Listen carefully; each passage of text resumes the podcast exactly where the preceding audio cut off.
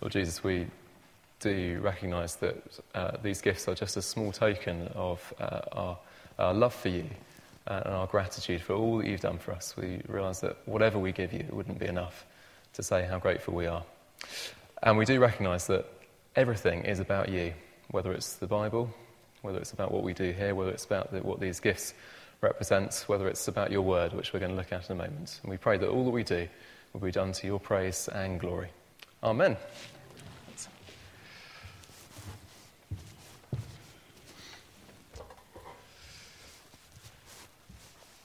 Great, so we are going to uh, spend some time looking at that passage which uh, we had read for us earlier. So I'd be very grateful if you could uh, have it open. It's um, page 1141 in the New Testament section, Romans uh, chapter 14.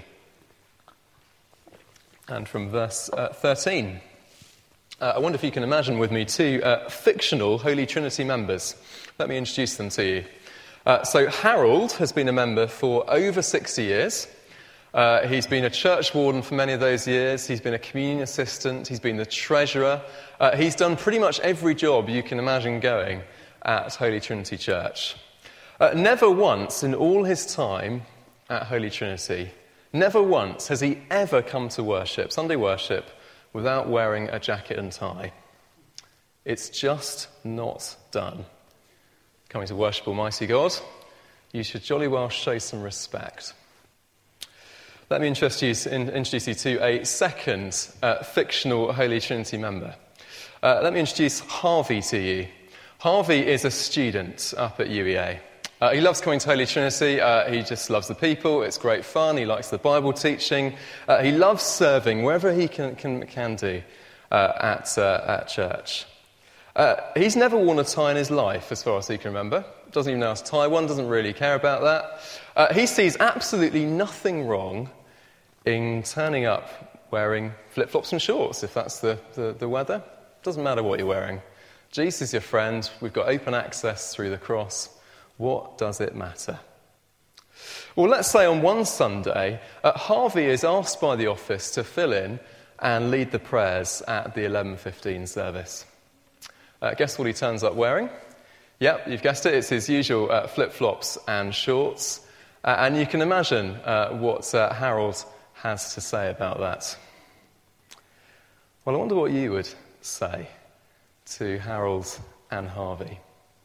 I wonder which one you'd side with. Do you think you should side with uh, Harold? Uh, we've come to worship Almighty God. Show some jolly well respect. You know, the young'uns have, uh, need, to, need to scrub up a bit more. Or would you side with Harvey? It doesn't matter what you wear. I don't know. Uh, over the last two weeks, if you've been uh, with us in the evenings at Trinity, you'll know that we've been looking at this uh, extended passage uh, from Romans in uh, Romans chapter 14. Uh, and the Apostle Paul is, is dealing with, a, with another secondary issue. just as whether we wear a tie or not to church is a, definitely a secondary issue, he's dealing with another secondary issue emerging in the church family in Rome.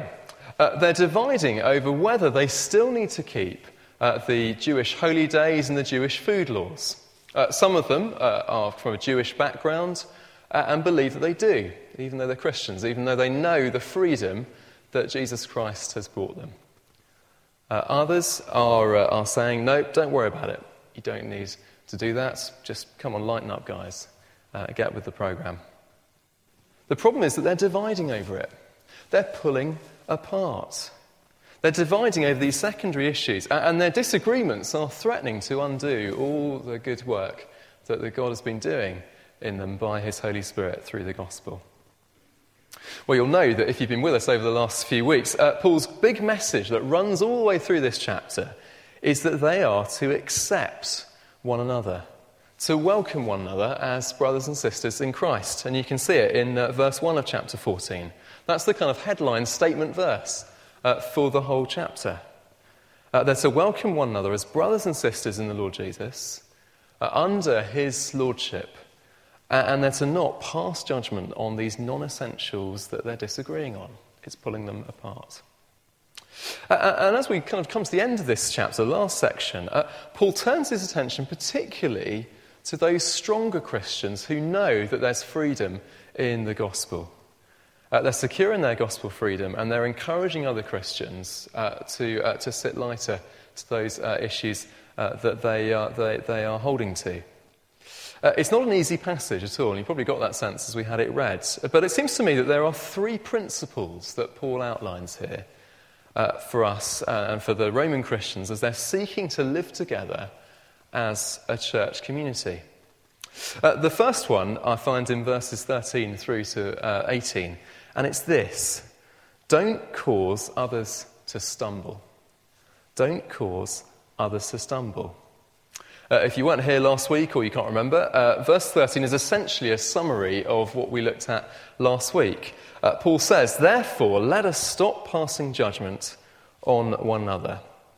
Instead, make up your mind not to put any stumbling block or obstacle in your brother's way. Uh, we're to stop passing judgment on each other. We're to let God do the judging instead. We saw last week, if you were with us, uh, that one day all of us will appear before Christ's judgment seat. He's the judge, uh, you and I are not. But Paul goes further than that, doesn't he? He doesn't say just stop judging.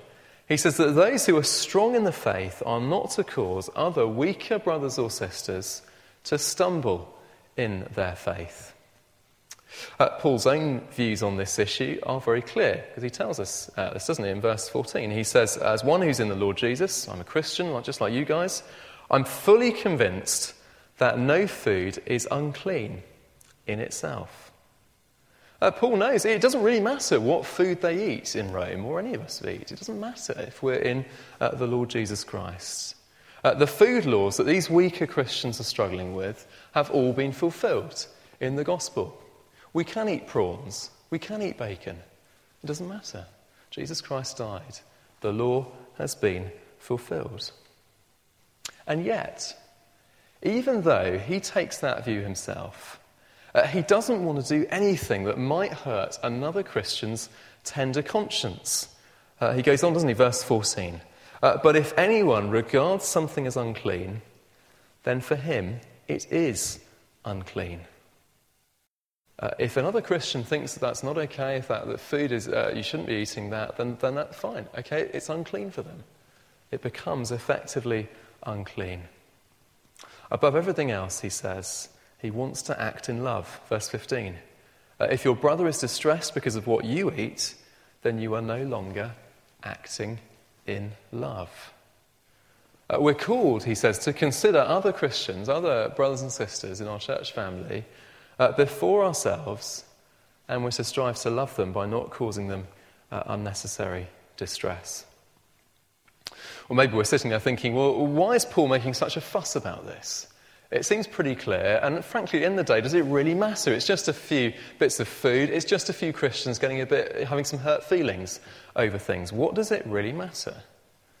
Well, as we carry on, Paul explains that yes, it really does matter. He's not making a mountain out of a molehill. Because he tells us that careless behavior by Christians can lead those weaker Christians away from Christ and they could fall away altogether. He says, doesn't he, in the end of um, verse 15, Do not by your eating destroy your brother for whom Christ died. They could be destroyed. As they see other believers following a path that they think is sinful, uh, they could look at that and become so confused, so disheartened by uh, what these brothers and sisters are doing, so confused over what the gospel teaches and what the Bible says, that they just go, Well, give up. I'm going to give up following Jesus altogether. What a terrible situation.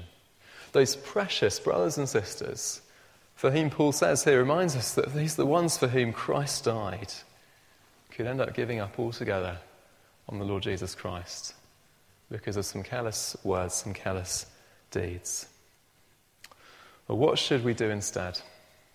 Uh, Paul tells us, doesn't he? He says, instead of destroying others, uh, we are to pursue the priorities of the kingdom of God. Verse 17. Uh, the kingdom of God, he says, is not a matter of eating or drinking, but we are to pursue righteousness, peace, and joy in the Holy Spirit. Uh, we saw last week, didn't we, that if we're Christians, then Jesus is our Lord. He's the boss, and therefore his priorities should be our priorities.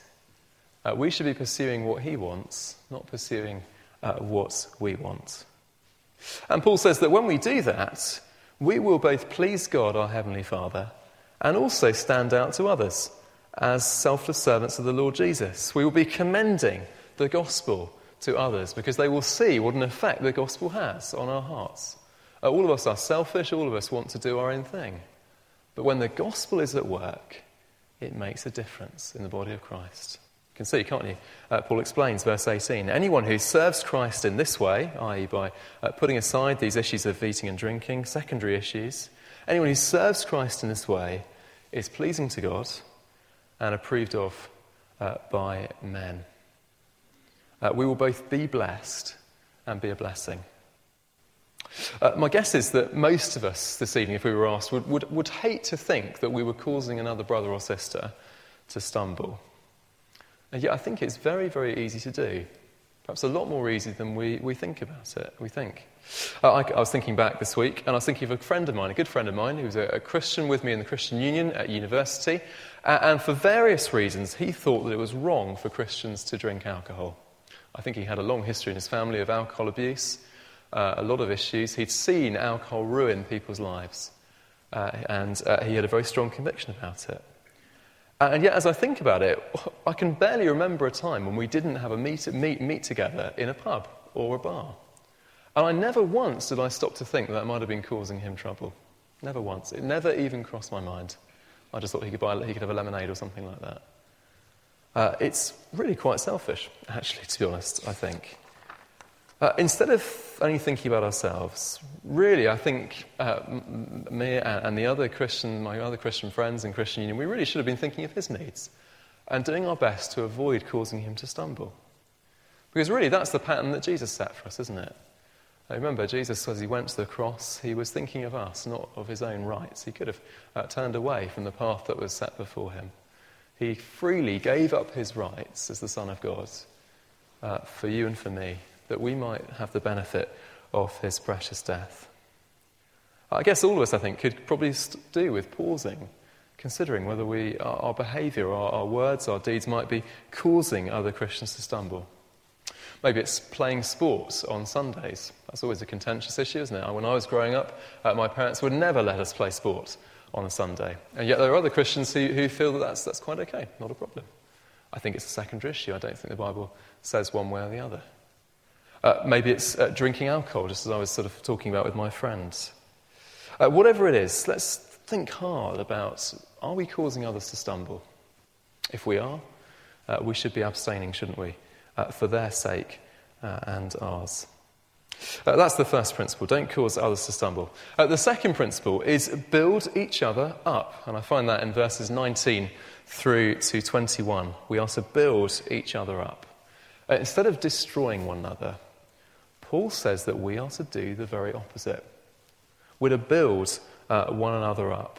Uh, Paul says, verse 19, Let us therefore make every effort to do what leads to peace and to mutual edification. We are to go hard after everything that will help promote peace uh, in our church family, everything that will help us grow more like Jesus and be built up in Him. Uh, if you were here last week, you'll know that uh, we saw Paul kind of uh, adapting a very, a very common New Testament picture of uh, the church.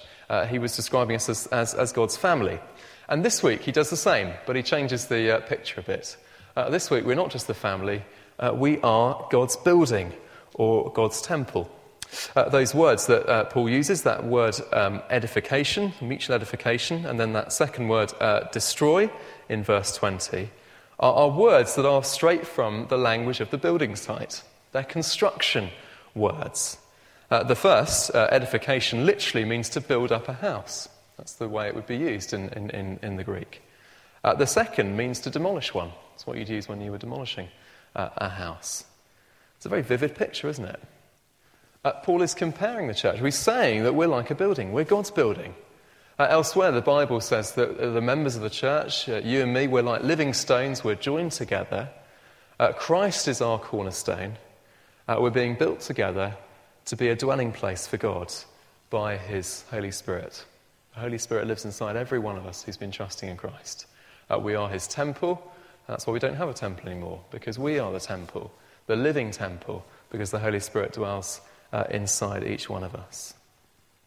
But Paul says that the, the, the, way in which we react in regard to these secondary issues actually has the potential either to help build up God's uh, temple or tear it down. And he explains us, doesn't he, in verse 20, about uh, what that looks, looks like. And he uses this food issue. He says, Do not destroy the work of God for the sake of food. All food is clean, but it is wrong for a man to eat anything that causes someone else to stumble. It is better not to eat meat or drink wine or to do anything else that will cause your brother to fall. Uh, Paul's already explained that under the new covenant, established at the cross by the Lord Jesus, uh, those old food laws that restricted God's people from eating certain foods have been fulfilled. Uh, he tells us all food is clean, it doesn't matter what you eat. There's nothing that we're forbidden from eating. And yet, he says, it is wrong for a person to eat anything that causes another to stumble.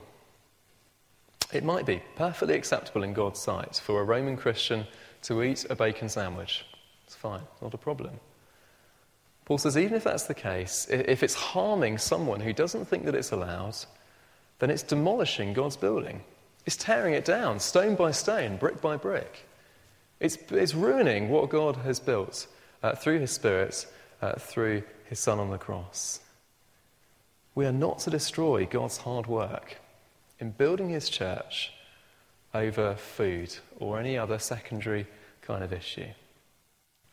Instead, Paul says it is much better to hold back from doing that thing which another Christian uh, thinks is wrong.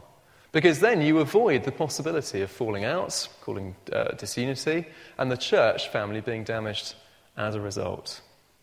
In fact, it's more than that. It's not just a negative thing, but it's, it's a positive as well, isn't it? We go and go further. We are to work as hard as possible at encouraging peace and building one another up, growing stronger in faith, uh, trusting the Lord Jesus Christ more, becoming more and more conformed to his image. We are to build each other up, not tear each other down. I think one of nature's most uh, astonishing phenomena is uh, the way that wild geese uh, travel over continents. You've probably seen this on various uh, you know, documentaries. They travel thousands and thousands of miles uh, each year. Uh, the, how they do it has been a great fascination for scientists over the years. and as far as we can tell, the secret of how they're able to travel such long distances lies in the fact that they do it together. Uh, they have a special formation that they fly in, and that formation causes uh, updrafts in the atmosphere, in the air, and it means that other, the, the birds can, uh, can work off each other and, and travel uh, further distances than they could on their own. Apparently, they also have this habit where they honk at each other, uh, which is a kind of way of encouraging each other to keep going, keep pushing on, and to, uh, to, to keep, keep flying. It seems to me we might have something to learn from those uh, geese, I think. It's not a very flattering portrait, is it? But, uh, but we might have something to learn from them. Because actually, each of us needs the other to keep going as Christians. We need each other as a church family. You can't be a Christian on your own. You need the person sitting next to you. You need each other to keep going. We need each other to encourage us, to keep building us up as Christians. Uh, so often it's much easier to tear each other down, to knock each other, uh, to tear, tear each other down, to, to destroy what God is building here at Holy Trinity. It might be thoughtless actions that we just don't think about what that might come across to another Christian. Maybe it's a careless word uh, that we just, we just toss it off and uh, we give no thought to it, but it ruins another Christian. And I want to ask you this evening what will it look like for you to make every effort to do what leads to peace and mutual edification. What will it look like for you to uh, make every effort to build up the body of Christ here at Holy Trinity? I don't know. Maybe it might be being more mindful of how other Christians might be hurt by what you say or what you do. Uh, maybe it's simply uh, setting yourself to, to, to encourage people more uh, there are some brothers and sisters here who are wonderful encouragers. Uh, it's a great encouragement to know that they're praying, and, and, every so often they just drop in an encouraging word. It makes all the difference. Uh, Paul encourages us to build each other up, not tear each other down, and especially over these secondary issues. The third principle uh, that uh, we find in this passage is this Paul says we are to keep our freedom to ourselves. Keep our freedom to ourselves, and that's in verse 22 to 23. Uh, Paul starts to draw to a close, and I think he switches focus more to these stronger Christians who are sure in their liberty in the gospel. Uh, they know full well that it's not a question of food or holy days uh, or any other secondary issue. Uh, they're not issues of great importance because the gospel of Jesus Christ has won us freedom uh, from those obligations. Paul says, Great, okay, that's fine, that's good, uh, you're right. But, he says, let that freedom be something that you enjoy between yourself and God. Don't flaunt it in public. Don't undermine other brothers and sisters. Uh, keep it to yourself, he says, verse 22. Whatever you believe about these things, keep between yourself and God. Uh, there's no need to run that risk of causing other brothers and sisters to stumble. Uh, the stronger brothers and sisters simply can enjoy their freedom for themselves. It's a private issue between you and the Lord. Paul says they're, they're, they're blessed. Uh, blessed is the man or the woman who does not condemn themselves by what uh, he approves.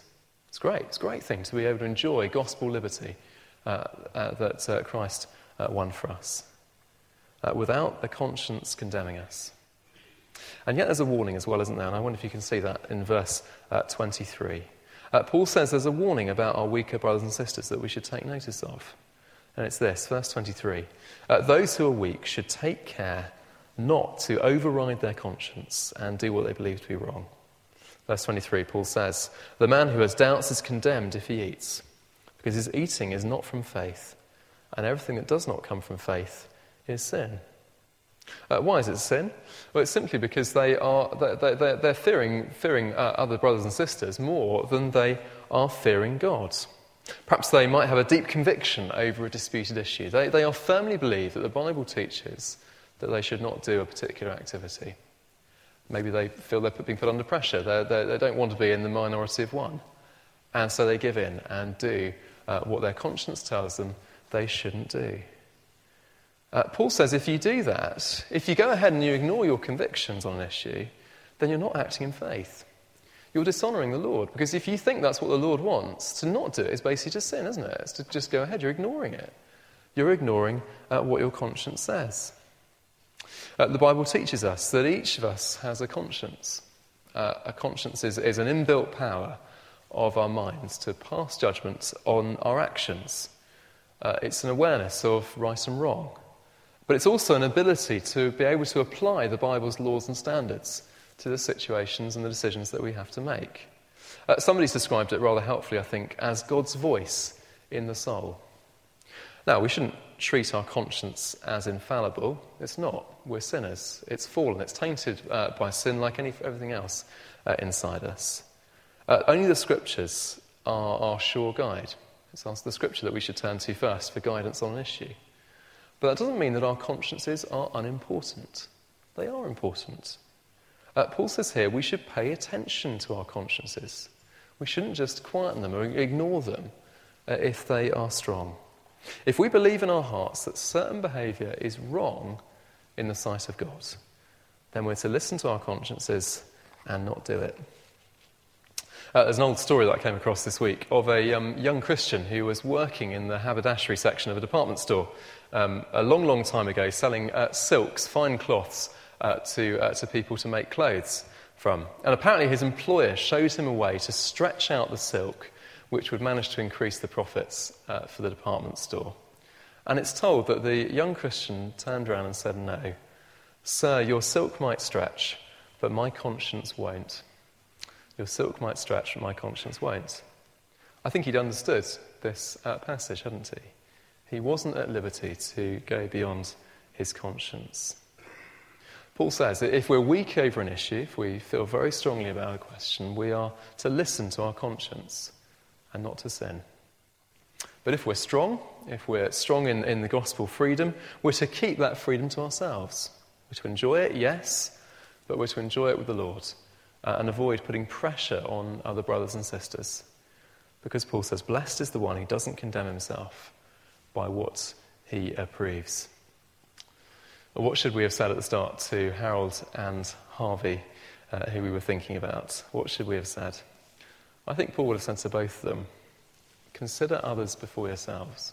Other brothers and sisters, uh, work for their growth in Christ, uh, even if it means sitting lightly to issues of dress, even if it means curtailing our own gospel freedom. Because when we do that, actually, that's imitating our Lord and Saviour, isn't it? Uh, we're told he made himself nothing by taking the very nature of a servant, and he humbled himself by becoming obedient to death, even the death on a cross. Let's pray, shall we, that he would help us by his Spirit to follow his example and to make every effort to build one another up. Let's pray. Uh, Lord Jesus, these words are, are, not easy. They don't immediately feel as though they have a great deal to say to us this evening, and yet we do trust that your scripture is God's word, and uh, it, uh, it does have things to sp- speak to us even today. And we do pray that we would uh, be those who are able to set aside our own, uh, our own particular uh, views on secondary issues.